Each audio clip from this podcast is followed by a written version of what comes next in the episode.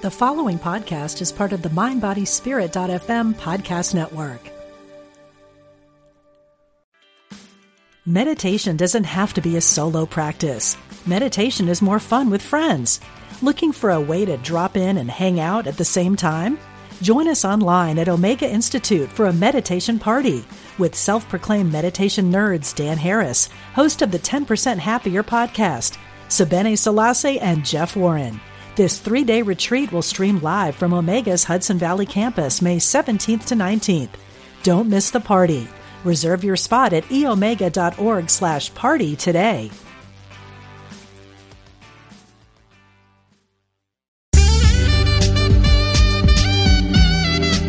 Unity Online Radio, the voice of an awakening world.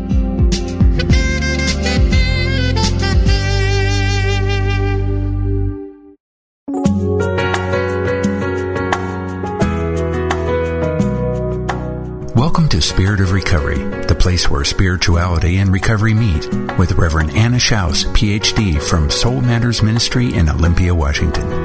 If you'd like to join in the discussion, email us at spiritofrecovery at unity.fm or call into the program with your questions. Now, here's your host, Reverend Anna Schaus. Welcome to the Spirit of Recovery, the place where spirituality and recovery meet, where we support your spiritual growth in recovery. My name is Anna Schaus, and I'm your host, and I want to thank all of you for listening with us here today on Spirit of Recovery. I'm very glad that you're listening. It's great to have the opportunity to broadcast on the topic of spirituality and recovery. And I want to thank you also for letting your friends and for the people in your recovery community, your spiritual communities, your unity communities know about us here on Spirit of Recovery. And thank you also for posting on our Facebook wall. We've got Spirit of Recovery on Facebook, and we love getting those likes. So thank you for liking us on Facebook. And also thank you for emailing in and letting us uh, know how the Spirit of Recovery is touching your heart. Know that you can listen to Spirit of Recovery in a variety of ways. You can obviously listen through your computer. You can listen through your smartphone. Um, you can listen to archives 24 7. Just go to www.unity.fm backslash program backslash Spirit of Recovery, and you can hear any of our great archives that we've got on that website. Every week we talk about topics that are important to the recovery community, and we always have guests who are down to earth, knowledgeable, and innovative. They're people who either are in some type of recovery themselves or who work with or write for people who are recovering or who are teaching on spirituality and that recovery spiritual process. And so we're always bringing you practical information that you can use and lively discussions that get you and people who really are on the cutting edge, who are doing real work in the real world and making a profound difference. Spirit of Recovery is a welcoming place, and so if you're a person that's in recovery from any kind of an addiction, or if you're a family member that's in your own recovery as a family member, or a family member or friend of somebody with the disease of addiction, whether or not you or they are in recovery, or you're just curious about the recovery process, you just want to know more about it, we welcome you. We welcome you as a listener. We welcome you to participate in our discussions. Again, my name is Anna Schaus. I'm your Spirit of Recovery host. I'm a Unity minister and an addictions counselor. I'm also a person who has in my own circle of love and friendship many people with the disease of addiction. And years ago, those relationships got me started on an active path of personal growth, recovery, and spiritual development. My recovery walk is an integration of the unity principles and the 12 step principles, and that keeps me transforming my life and it keeps me growing. So I'm delighted to have the opportunity to share recovery and spirituality with you. Today we have a very special program um, with two guests who I know you're going to really enjoy, who have a lot to say to us today.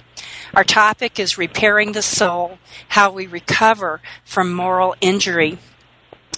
Moral injury is a, a, a, concept that has been developed over the last several years. It's the idea that when people are in traumatic situations, such as uh, war veterans, people that are fighting a war, or even people that have the disease of addiction, are often in very morally compromised situations, that uh, moral injury results from witnessing those immoral acts sometimes or behaving in ways that deeply conflict with a person's moral conscience or values. And so when that happens, it does call not just for a psychological approach, but it really calls for a spiritual approach and for the deep recovery of a person's sense of goodness and value. It really does call to repair the soul. And so my guests today are the co-directors of the Soul Repair Center, and that's at Brite Divinity School, which is in uh, from te- at Texas Christian University in Fort Worth, uh, Texas. The Soul Repair Center has just opened uh, in November. It's a new uh, concept and uh, a profound concept. My guests are Dr. Rita Nakashima Brock and uh, Army Chaplain Colonel Herman Keizer Jr. Rita is the daughter of a veteran of the Korean War and the stepdaughter of a U.S. Army veteran of World War II and the Vietnam War. She holds a doctorate in theology. She was a senior administrator at Harvard University, and she is also the director of the nonprofit interfaith organization called Faith Voices for the Common Good. She has just co authored with Gabriella Lettini the book Soul Repair Recovering from Moral Injury After War, and that has also just been released in November. Herman Keizer Jr. is a retired Army chaplain colonel with 45 military decorations. He served for nearly 40 years in the military and was wounded twice in Vietnam.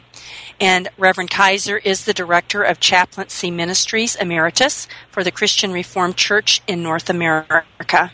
And again, these uh, two distinguished individuals are the co directors of the newly opened Soul Repair Center at Brite Divinity School. So, welcome, Rita and Herm. Thank you. Thank you, Anna. It's good to be with you. Glad you're here. So, uh, as I said, the uh, Soul Repair Center has just opened. Could you tell us a bit about why you decided to open this center?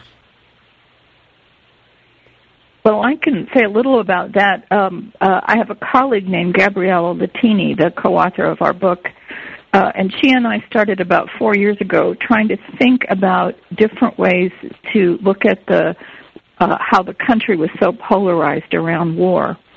And uh, we met some filmmakers who'd made a film called Soldiers of Conscience, which really uh, revealed a whole different way of trying to understand how war affects society through the experiences of soldiers who are called to fight.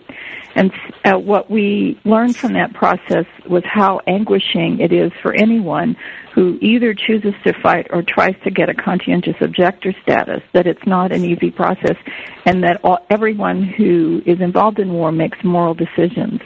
And so we thought that um, it would be good to try to get the voices of veterans in front of the public. And we held a truth commission on conscience and war.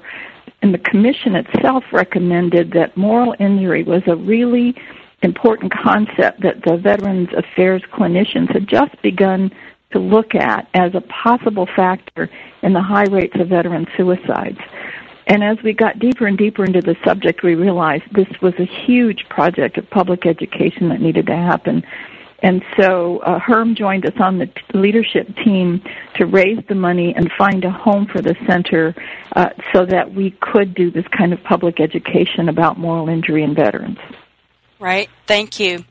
I know that hmm? uh, the concept of moral injury, as you said, was just it's just begun to be developed by the VA tell us what it is. And I know both of you really have personal stories about this, as well as the many stories that uh, you have uh, heard from the veterans that you're in contact with. What is moral injury? Why don't you start, Herm, on that one? All right. Uh, one of the one of the things that happens in in war is that uh, people go in and they experience certain kinds of things that are, really go against the training and uh, values that they have been instilled with. And when they run into these conflicts of values, then they become very injured uh, in the deepest parts of their being. Uh, I started out with dealing with conscientious objectors during uh, the Vietnam War, and the, the government says you have to be a pacifist, and many of the young men I worked for were not pacifists, but really just objected to the war in Vietnam.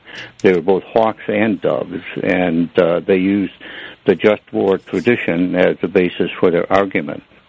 Uh, many of them had very good arguments against the war, but were turned down by the government and then they were given an order either to take up their weapons or to face jail. Uh, those that uh, faced jail, you know, they went there with their conscience somewhat intact, but those who uh, decided they, they would pick up their weapons and continue to try to fight were the ones that really struggled with their conscience because they knew that uh, the person next to them, their buddy, was really depending on them to be able to protect them by taking the enemy's life. And so they would they would go out on patrol and be very very weary uh, and wary of whether there was going to be an enemy there. And many of them had to make decisions either to kill or not to kill. And in the process, some of them lost their buddies, and in the process, some of them violated their conscience by killing. So it was it was out of that kind of thing that uh, I became aware of of the deeper hurt that happens to people who go into a conflict where they are forced to make moral decisions or choose to make moral decisions that eventually go against their conscience. And one of my professors, when I was in seminary, uh, said, if you sin against your conscience, you commit moral suicide. And Reed and I have talked about that a lot, we don't we're, we don't think the suicide part is there, but we do feel that there is a, a severe moral injury that happens when people sin against their conscience. How would you describe uh, what it's like when a person has uh, a moral injury, or how's that different from PTSD or post traumatic stress disorder? Um, well, the post traumatic stress disorder has a clear uh, diagnosis. I mean, there are identifiable symptoms like hyper, you know, being in a hypervigilant fear state a lot of the time, on guard, or having flashbacks and nightmares, and what are called dissociative episodes, where instead of actually remembering something, you're reliving it so that the fear takes over, and it really comes from an, a, a being in a terrorizing situation like war.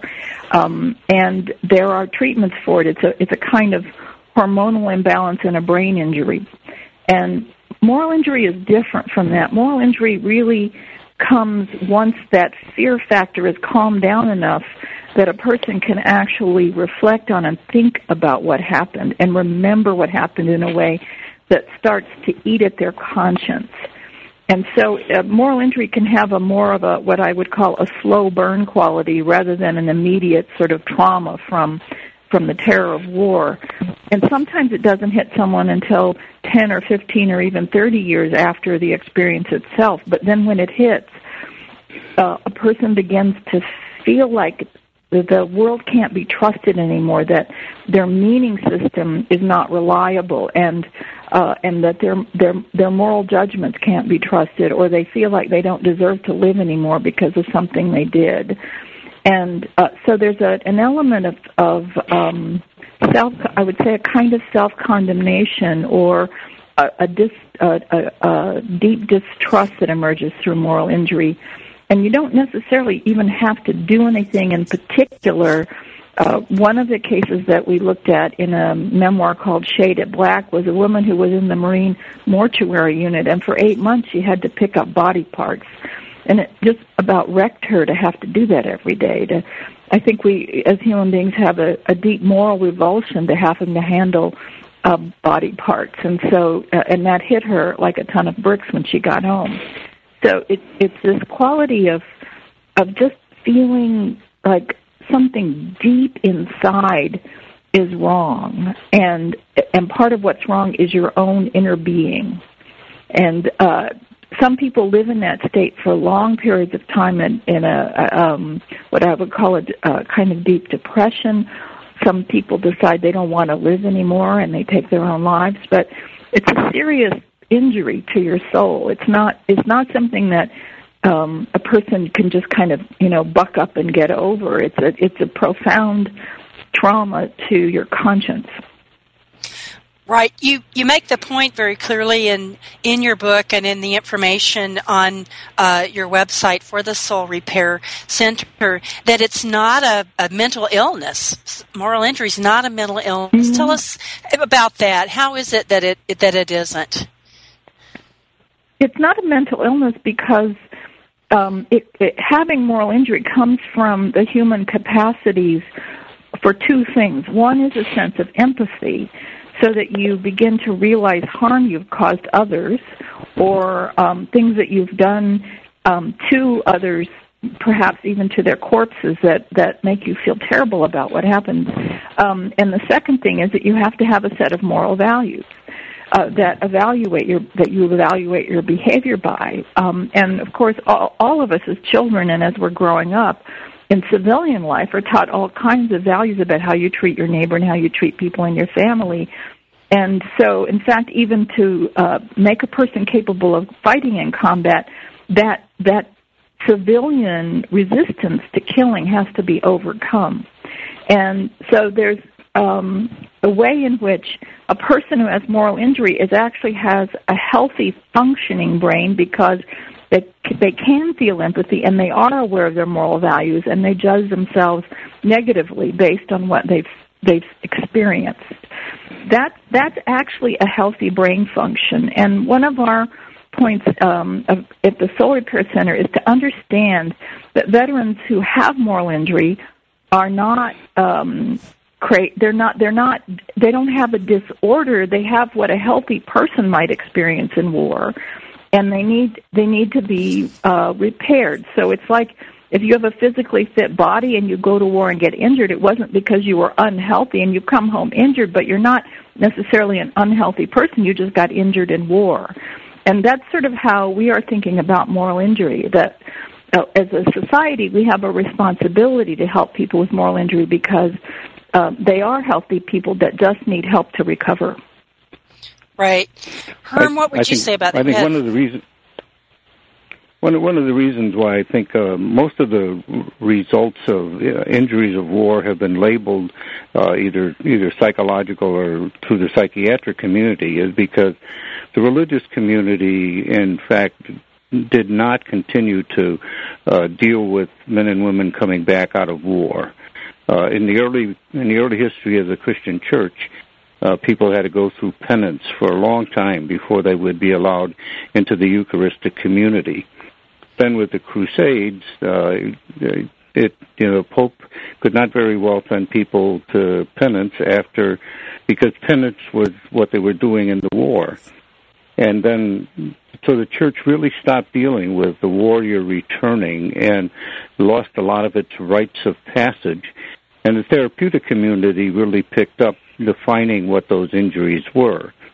And I think what what Rita and I are trying to do is to try to uh, assist the therapeutic community in now understanding that there are real complexities in the injuries that happen in war, and that uh, some of that needs to be done by the religious community uh, and value community that a person comes from, and other parts of it can be handled by the professional therapists. Mm-hmm. So you're really uh, the uh, through the Soul Repair Center in the position of really calling uh, the spiritual and religious communities to step up to the plate. Sounds like.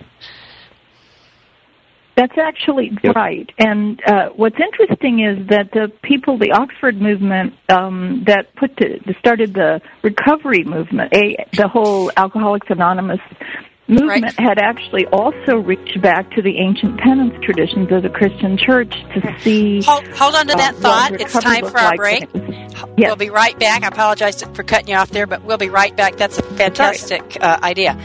Stay with us, listeners. We'll be right back.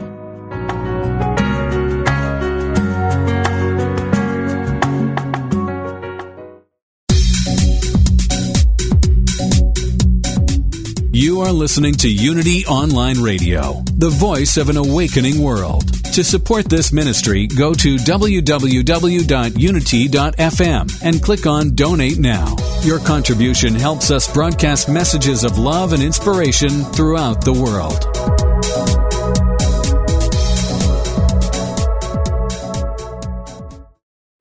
Wellness expert Dr. Michelle Robin on healthy living. In the game of wellness, there's some basic habits that you need to embrace in order to live a well life.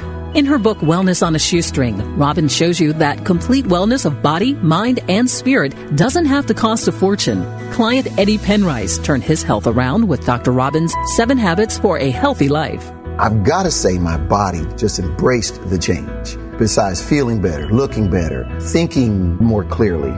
Many of Robin's seven habits for a healthy life are simple and free. She offers tips and shares real stories from clients like Eddie, who've incorporated the habits into their lives and seen the results. You can make this change by being convicted that you will do it, that you don't need anyone else's assistance or help to do it. Make this the year you get healthy. Discover a low cost, attainable path to feeling better than ever. Order wellness on a shoestring today at www.shopunity.org.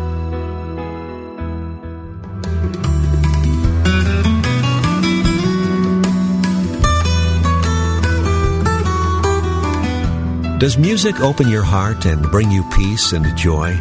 Experience the sacredness of sound with Ramdesh Kaur as we travel the world of mantra, kundalini yoga, and devotional music. Join us for a journey into spirit, Thursdays at 4 p.m. Central, 5 p.m. Eastern on Spirit Voyage Radio with Ramdesh. Only on Unity Online Radio, the voice of an awakening world.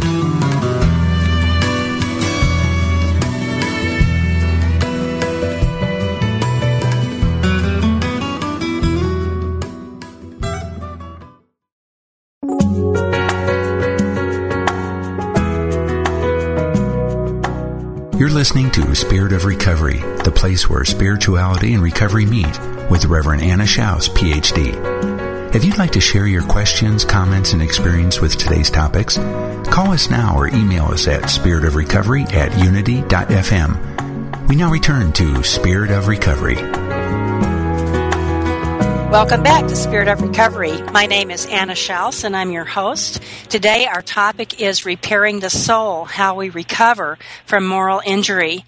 And my guests are the co-directors of the Soul Repair Center, which is at Brite Divinity School, which is Texas Christian University in Fort Worth, Texas. And uh, their names are uh, Dr. Rita Nakashima Brock and Army Chaplain Colonel, retired Herman Keizer. And they both have lots of experience uh, with these issues. Uh, Dr. Brock is the daughter of a veteran of the Korean War, the stepdaughter of a U.S. Army veteran of World War II and Vietnam, and she holds a doctorate in theology, has been a senior administrator at Harvard University, and has co authored a book with Gabriella Lettini called Soul Repair Recovering from Moral Injury After War. Uh, Army Chaplain Colonel retired Herman Keizer Jr. Uh, is a veteran. He has 45 military decorations, 40 years of service, and was wounded twice in Vietnam, and is an advocate for uh, people who are seeking conscientious objector status, and uh, is working and has worked on behalf of those in the military and veterans for many, many years. So we're very glad that they're with us. Before we get back to our conversation, I invite you to join me in a brief moment of relaxation, of meditation, our Serenity Minute.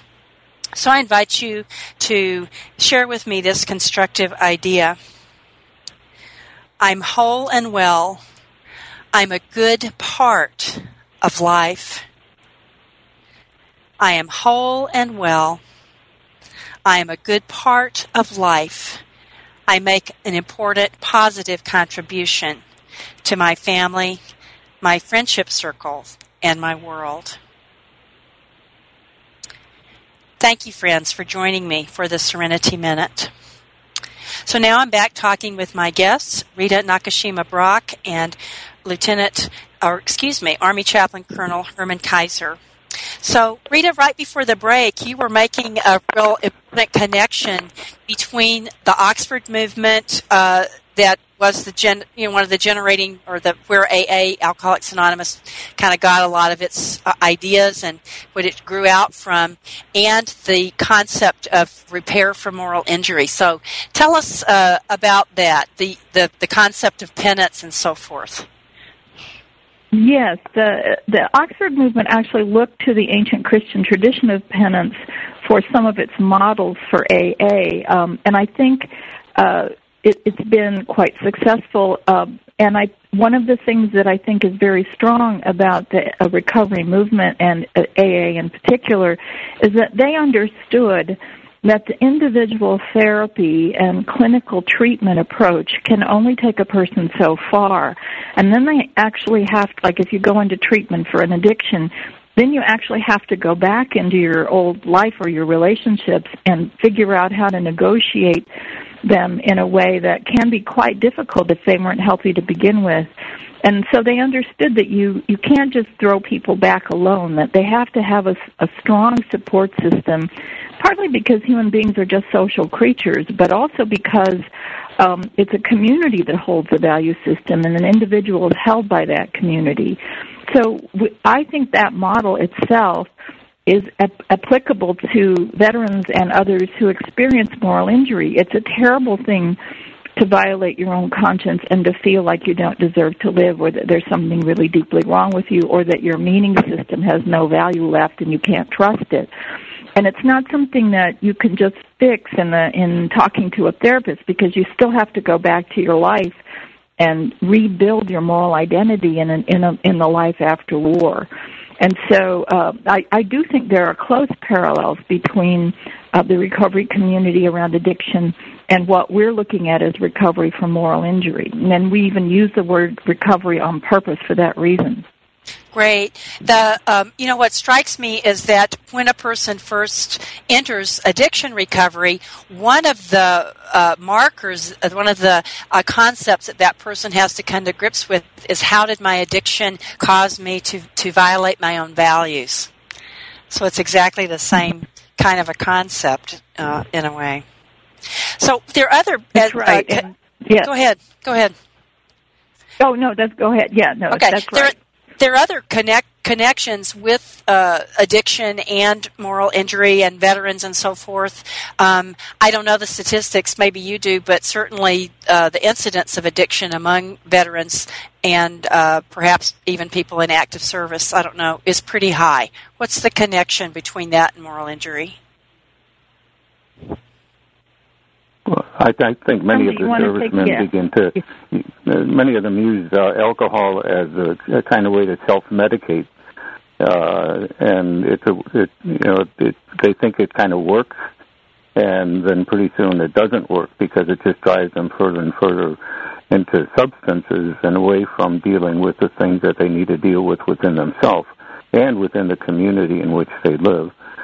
One of the things that Rita and I expressed is that we think that, and we feel very strongly that uh, the community of faith needs to be very, very active in the kind of healing process that handles moral injury. And a lot of, one of the stresses that we keep trying to deflect is that we're we're not really into therapy, but we're we're looking at at doing some research and some education and trying to build an awareness within communities that they need to be very active in supporting the veterans that are coming back so that they do have that kind of support community. Right. I, one of the lines uh, from the book Soul Repair Recovering from Moral Injury After War uh, that Rita co authored that uh, is after we send men and women off to war, how do we bring them home to peace? And I believe that's that's really what you're talking about what are some of the strategies that you're developing or have used uh, through the work you've been doing to help religious spiritual communities begin to get engaged in supporting people with moral injury? When we, when we applied for the grant, one of the things that uh, I was asked to do was to reflect on my ministry in Vietnam and to see if there was anything that I was doing that was kind of pastorally intuitive that uh, now that I know the concept of moral injury makes much more sense and uh, gives me a gives me a different and firmer view of what I had done. And in thinking about that, the two things that I did was I began to have communion at every one of the services I held. Uh, and part of that was to, to show that there is a brokenness in our world, and there's a brokenness all around us in war. But where do you find the hope? And you really find the hope uh, in in the Eucharist and the resurrection. And uh, so I I use that symbol of trying to get hope uh, in the midst of that brokenness by using the communion every Sunday or every service. And I had about three services every day. Uh, the other thing was using the Psalms. Uh, I, I think there are Psalms that show anger against God, and many people feel that they really can't be angry with God. And the psalmist is a way for gives a way for them to begin to do that. And there are a lot of psalms of uh, that really deal with laments, where you can bring a complaint against God. And the psalms are structured in such a way that it leads through to a kind of healing as one remembers the deeper uh, kinds of love and affection that one has received uh, in in one's faith journey. And so, you know, those are some of the things that I used uh, uh, very effectively within my ministry. And now it makes more sense to me after I uh, see the moral con- moral injury and war concepts that this is the kind of thing that we need to help people do. Right. What kind yes, of response? Go ahead, Rita. And I, I would, yeah, I was going to say, um, and I and I think Herm is right. There's a profound amount of lamentation and grief that happens in war that never can be expressed because the conditions of war don't allow for that kind of space for grief. And so I think a lot of veterans carry a lot of grief around, and I think um, that rituals and and practices that help people um, un- begin to cope and process their grief and lamentation are really really important processes that communities, whether they're religious or not, need to learn to understand how to do.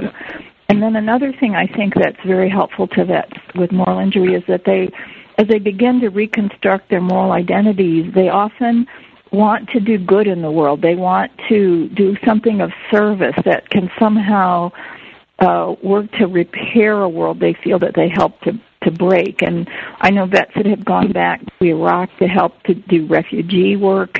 Um, and a couple of Marines founded Team Rubicon, which does disaster relief around the world and during natural disasters because they're used to coping with difficult conditions. And um, there were a lot of vet- veterans I know that were involved in the um, Occupy Wall Street movement, protesting the financial injustices of the society. And so, I think there's there's um, th- those are things that need to be understood. That people who experience moral injury and are in the process of trying to rebuild their lives and themselves also um, are are are the kind of people who want to do good in the world, and so communities have to provide opportunities for that. What do you find when you speak and when you talk about these things in public to the spiritual communities, religious communities? How do people respond? Um, well, well when, there's there's a couple of responses I get. yeah, one is uh, is um, from veterans themselves uh, and people who served in the military, but maybe not in war, but who are a part of veteran community they often have sort of a sudden look of recognition and say, exactly, I understand this. Now I know what I experienced, or I know what my friends have experienced, or, or my buddies. Uh, and and so it's sort of like just giving a name to something that people have sort of felt but couldn't quite articulate has been really helpful to a lot of people. Uh, and then, of course, there are people in congregations who are families of vets or know vets, and they they also have a sense that they understand something better and want to help. Um, so I think that it, just having a term and a definition um, and a description of some of the things that can cause moral injury has been really helpful to people. And as you say, not only um, war veterans, but people in other contexts who have violated their own consciences deeply. Right. Yeah, Rita and I have shared, you know, this. with the same kind of reaction. I, I when I, I mention moral injury in war, that it, it's almost intuitive response that people get, and uh, then you get like, why are you just talking about that now? Moral injury has been happening in war for a long, long time, and uh, and it, it's just that recognition that. Uh, helps people name the ghosts that are around them, and uh, just being able to recognize and name it is is, is very important to them because it, it it it's something that they struggle with, and when it doesn't have a name or you can't really put any kind of definition to it, that it really becomes frightening. Yes, in. Uh your book, you tell the story about uh, the veteran Clay Warren Hunt and how you serendipitously encountered his faith community in one after one of your lectures. Would you tell us about that situation and the faith community and how they did end up uh, responding to what happened to Clay? Um, yeah, the, the I was just you know, this was very early in the process of my thinking about moral injury, and I had been asked to give a lecture at the Rothko Chapel in Houston, so I chose the moral consciences of soldiers as my topic and um, described what I uh, understood about moral injury at that time. And after my talk, I was signing some books, and uh, a, a group of people came up to me at the end of the line of book signing. They were from Clay Hunt's Memorial Drive Methodist Church in Houston and were very distraught. I, I didn't understand why they were so distraught because I had not heard the story. So they told me about his suicide. And they said, we wish we'd known about moral injury. We might have been able to help him because they, they all cared about him and had been trying to help him. And he had been a success story for a Marine who'd been able to come home and get his civilian life started and had a community around him. So I didn't know about that story. I, it broke in the New York Times the very next day. Became a national story for veterans around the country because Clay had been a hero to everyone about a successful return home, and so many vets were devastated by his suicide. That, as I looked into his story more deeply and tried to figure out what what might have caused him to want to take his own life, what I discovered is that he had lost four very close friends, two in Iraq and two in, in Afghanistan. And I think he just never got over survivor guilt. When he shot himself in his apartment in Houston, he had put the pictures of all four of his friends on the wall by the front door so that that's what he saw every day when he left that apartment. So I think he um, just couldn't come to terms with survivor guilt and probably um, his community didn't really know how to help him process that amount of grief. Right. Herm, in all of your uh, experience in the military and working with uh, active and uh, veterans, how do people, what are some particular ways um, that people can work with the survivor guilt? That is, that's a big one. Uh, you know, one of the things I think is, is helpful is for a, a couple of things have to take place. One is there has to be, like uh, Rita talked about, there has to be some accurate empathy uh, with a not sympathy, but really empathy and empathic understanding of what it likes, what it's like to be morally wounded. And the other thing I think is there has to be a positive regard for the soldiers uh, and men and women who are in these conditions. Uh, I think one of the differences between the wars that are we're currently in and the Vietnam War is that uh, we're not we're no longer blaming the veterans themselves, and this is what happened in in at the end of Vietnam. And so, one of the things I think that Vietnam veterans have, commun- have contributed to this is to say, you know, the, we have to hold these soldiers in positive regard, and, and that what they're doing is is something that we need to really acknowledge is something very very difficult. And you know, I think that to be to be shown that uh, people really care about who you are, uh, and not so much about what you've done. You know, most of the time the soldiers don't like to talk about killing. Uh, most of the conversations that I have with, with soldiers uh, are, are on not so much the dark side of war, but the light side of war.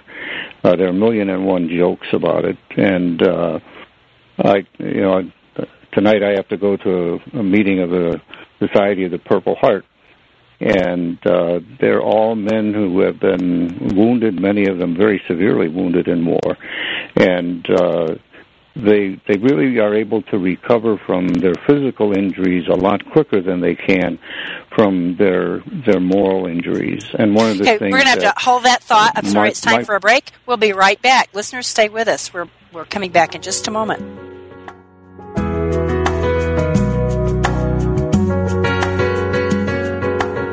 Wellness expert Dr. Michelle Robin on healthy living. In the game of wellness, there's some basic habits that you need to embrace in order to live a well life. In her book, Wellness on a Shoestring, Robin shows you that complete wellness of body, mind, and spirit doesn't have to cost a fortune. Client Eddie Penrice turned his health around with Dr. Robin's Seven Habits for a Healthy Life. I've got to say, my body just embraced the change. Besides feeling better, looking better, thinking more clearly, Many of Robin's seven habits for a healthy life are simple and free. She offers tips and shares real stories from clients like Eddie, who've incorporated the habits into their lives and seen the results. You can make this change by being convicted that you will do it, that you don't need anyone else's assistance or help to do it. Make this the year you get healthy. Discover a low cost, attainable path to feeling better than ever. Order wellness on a shoestring today at www.shopunity.org.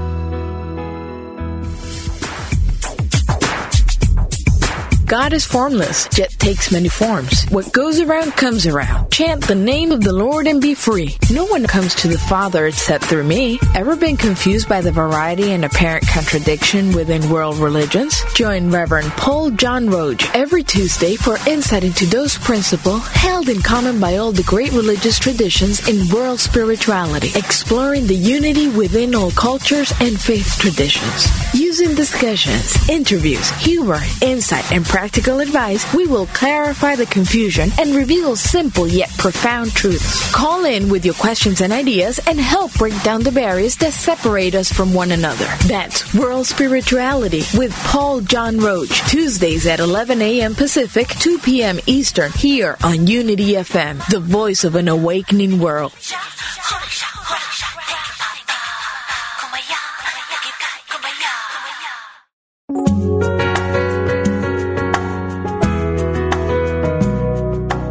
Been listening to Spirit of Recovery, the place where spirituality and recovery meet with Reverend Anna Schaus, PhD. If you have a question, comment, or experience with today's topic you'd like to share, call us now or email us at spiritofrecovery at unity.fm.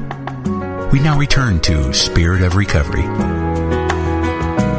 Welcome back to Spirit of Recovery. My name is Anna Schaus and I'm your host. Today our topic is repairing the soul, how we recover from moral injury. My guests are the co-directors of the newly opened Soul Repair Center at Brite Divinity School and the website that you can go to to get uh, information about the Soul Repair Center and to get lots and lots of good uh, resources for about this topic is uh, here's the website address www.brite and that's B R I T E soulrepair.org. So I'll give it again, www.brite, B-R-I-T-E, soul, S-O-U-L, repair, R-E-P-A-I-R dot org, britesoulrepair.org. And uh, you can go to that website and, again, get lots of great resources and find out what uh, my guests, Rita Brock and Herman Keizer, uh, and others are doing with this excellent work. So, Herman, before our break, you were telling us about how tonight you're going to be going to a, a meeting of uh, veterans uh, of of the Purple Heart Society and how though people may be have recovering from their physical injuries that it's harder to recover from those moral injuries. So what's it like to be there with uh, all of you there and and uh, dealing with the moral injury and the recovery from that? Well I, i'm i'm the chaplain for our chapter and so it usually falls to me to to say the grace and uh also to lead some discussions about uh, some of the things that are happening, especially in relationship to the Soul Repair Center, because as soon as I started this process with Rita and Gabriella, uh, the the guys in the Purple Heart Society really wanted to know more about that, and uh, so we talk about the fact that there are a lot of young soldiers coming back from the current wars with injuries that are hidden and not as open as the wounds that uh, we all experienced because most of our wounds were were physical. And we have a couple of members in in the organization who had to periodically go back into treatment and into counseling because they have to resolve some of those issues that are much deeper than their physical hurt. One of them writes poetry, and uh, you, you sit and listen, and you can hear the voice of lament uh, coming through what he says, and and and always looking for that kind of healing for for his his inner being, and uh, it's very touching to hear him recite the poetry. And then you know we reflect on that with him, and reflect on it uh, in the, in our meetings, and it's been very very helpful for many of them to see that they're carrying injuries that they really have not paid as much attention to as they have their physical injuries. And so they begin to, some of them have joining 12 step programs uh, in order to go back and try and, you know, to try to go through that process so they can give up some of that uh, behavior and also find that kind of acceptance in a community. Right. Are there ways that veterans, such as you're talking about there, that veterans from uh, former wars that are older are relating to the young veterans of the current wars that are coming back? Uh, we have some. It's, very difficult for us to get the younger veterans to come back and and talk to the older veterans. Uh, and I think that's because there's a lot of differences in lifestyle uh, most of the uh, VA and veterans organizations are centered around clubs and social kind of events, and uh, the younger generation, you know, would probably be have more fun in showing up at a gym or a health club rather than sitting around uh, having a beer. And so, you know, we're struggling with how to reach these uh, young people coming back in ways that meet their uh, needs and, and not meet our needs to get other kind of members. Right. Thank you. What are some of the specific things that faith communities can do, or even family members or friends or the community in general, to have a constructive, helpful response for veterans with the con- with this moral injury? Well, we're we're um, establishing trainings for congregations. We're going to have the first one February eighth to tenth at in Fort Worth. Um, that this is, I think, a, a a process. It's it's not like suddenly you're going to fix people. Uh, as everybody knows in the recovery community, it's a lifelong journey that you're setting upon when you decide you're going to help and work with veterans. And I, I tell people often who ask me, well, you know, how do you start? And I think it's important not to think of yourself as um, treating or um, healing veterans so much as befriending them and walking with them on this long journey of, of reconstructing uh, a moral identity. So, w- what we tell people is that you you have to earn the right to listen. Mm-hmm. Um, none of us likes to talk about something that we feel deeply ashamed of or feel horrible about. It's not an easy thing, even with people you trust, to talk about those things. And so part of it is a befriending process and to learn how to listen deeply, to gain trust, um, and then really take in what uh, you're hearing in a way that supports a person struggling with really difficult moral questions and not trying to offer easy pat answers so that we'll feel more comfortable with the questions uh, and also not imposing harsh judgments or um, condemnation. It's a it's a process of how would you treat your best friend who's struggling with a really difficult situation in life. And it's also true that veterans often have a kind of close association that they formed as bonds in combat that are hard to replace. And it's important to realize that as well, that sometimes veterans are more comfortable talking to each other than to others. Um, often it's hard for them to talk to their families, and it's important for families to understand that that's a slow process, to, that they may um, not hear so much from the veterans that return to them. We have a mother who served in the military herself, and her son was in Iraq when when we interviewed her for the book uh, and her son, we I did a three way phone call conversation with the, them, and after it was over and he hung up and he told me his experiences in Iraq, she called me and said, "You know."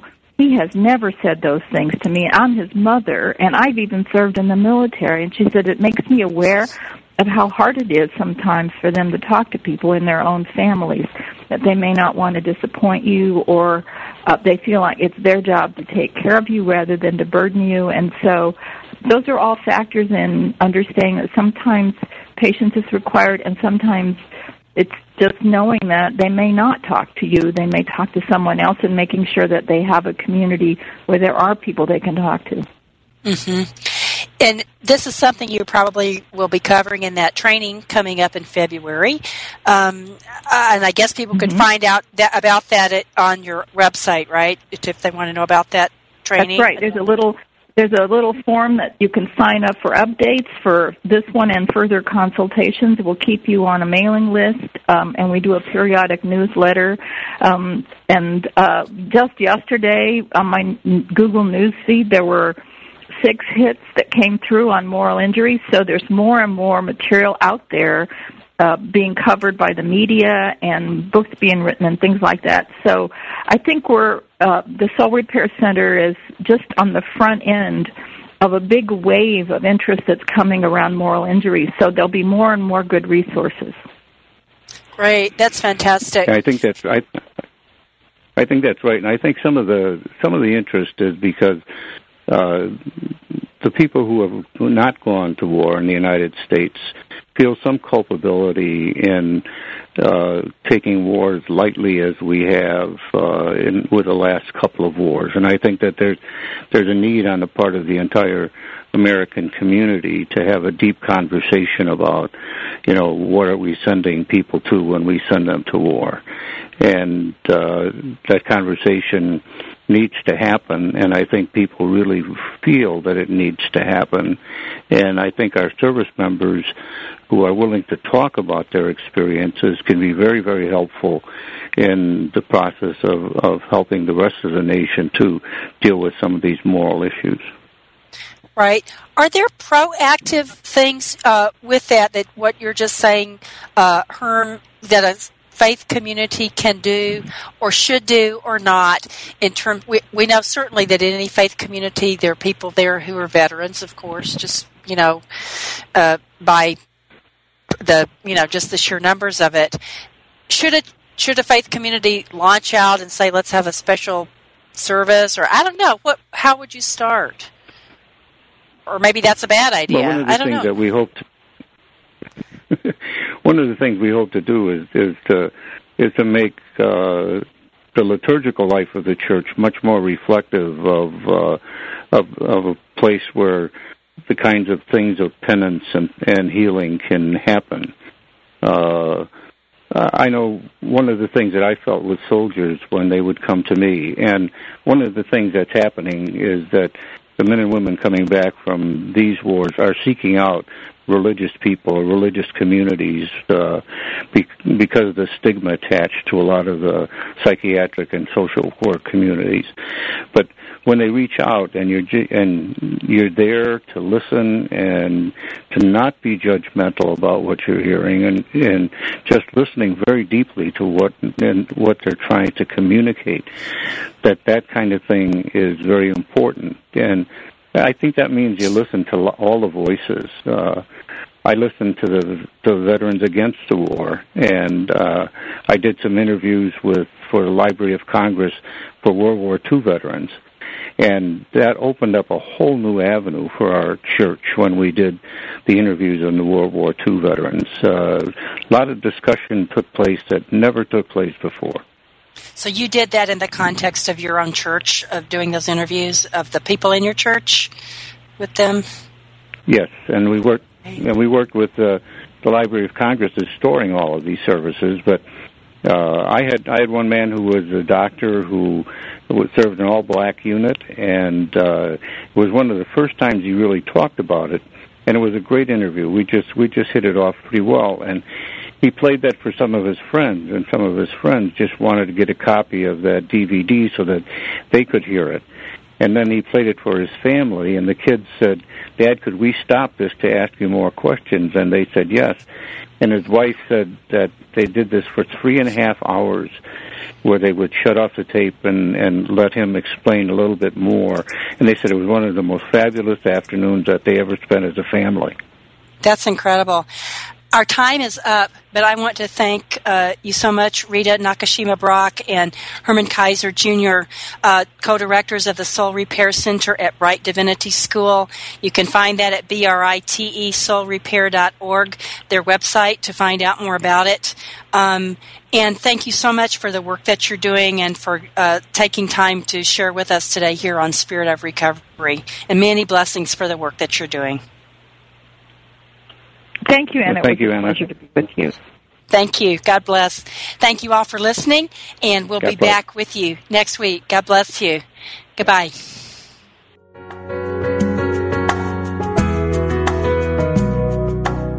Thank you for tuning in to Spirit of Recovery with Reverend Anna Schaus, PhD, and her guests.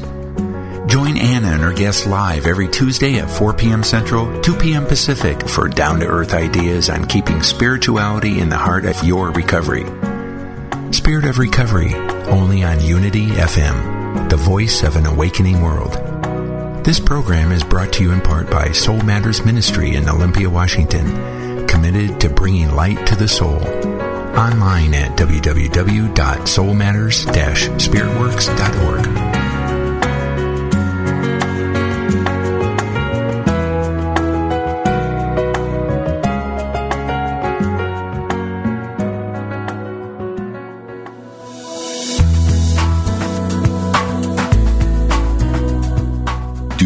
undervalued, disconnected, or simply overwhelmed at work or in your business? Are you trying to attract what you need but are desperately worried about cash flow? What if the problems you're experiencing aren't problems at all, but warning signals, clues to redirect? What if those clues are being obscured by your blind spots, the things you can't see that are keeping you from accomplishing your goals? Find out how you can move step by step beyond your blind spots each week here with Karin Pettigrew, Wednesday mornings at 9 Central Time on Unity FM, the voice of an awakening world.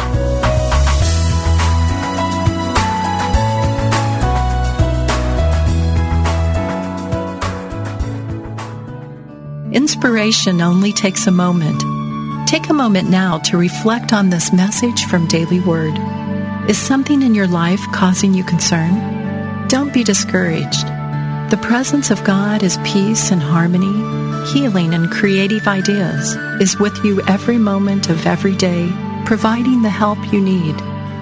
In quiet moments of prayer, let go of any concern. Anchor your trust deep in the realization that with God all things are possible. Never doubt it for a single moment. You are a spiritual being, blessed with all that you need for happiness and fulfillment. God's wisdom will guide you. God's strength will help you do all that you need to do. And God's joy will lighten your heart with hope and courage. This meditative moment is brought to you by Unity. If I were brave, I'd walk the razor's edge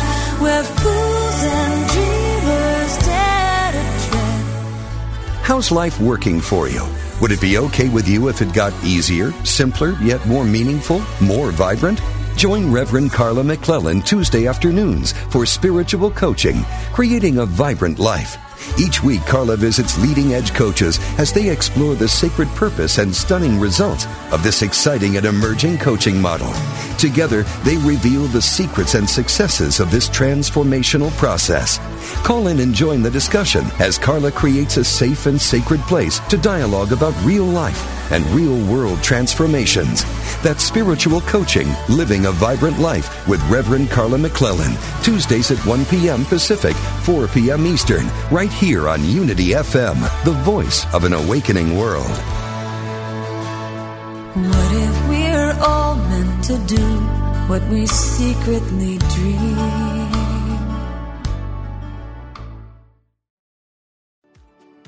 Do you ever feel that calling that you should be doing more with your life? If you're unhappy with the status quo, I can help.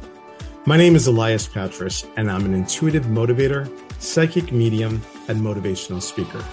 I know that feeling, and on my podcast, Your Inner Voice, I can help you answer that call to step into your life's purpose. I will show you how to recognize and listen to the signs and signals that are all around us and help you tap into your intuition. Join me for the show here on the mindbodyspirit.fm podcast network and wherever you get your podcasts. Let's connect, educate, and grow on this journey together.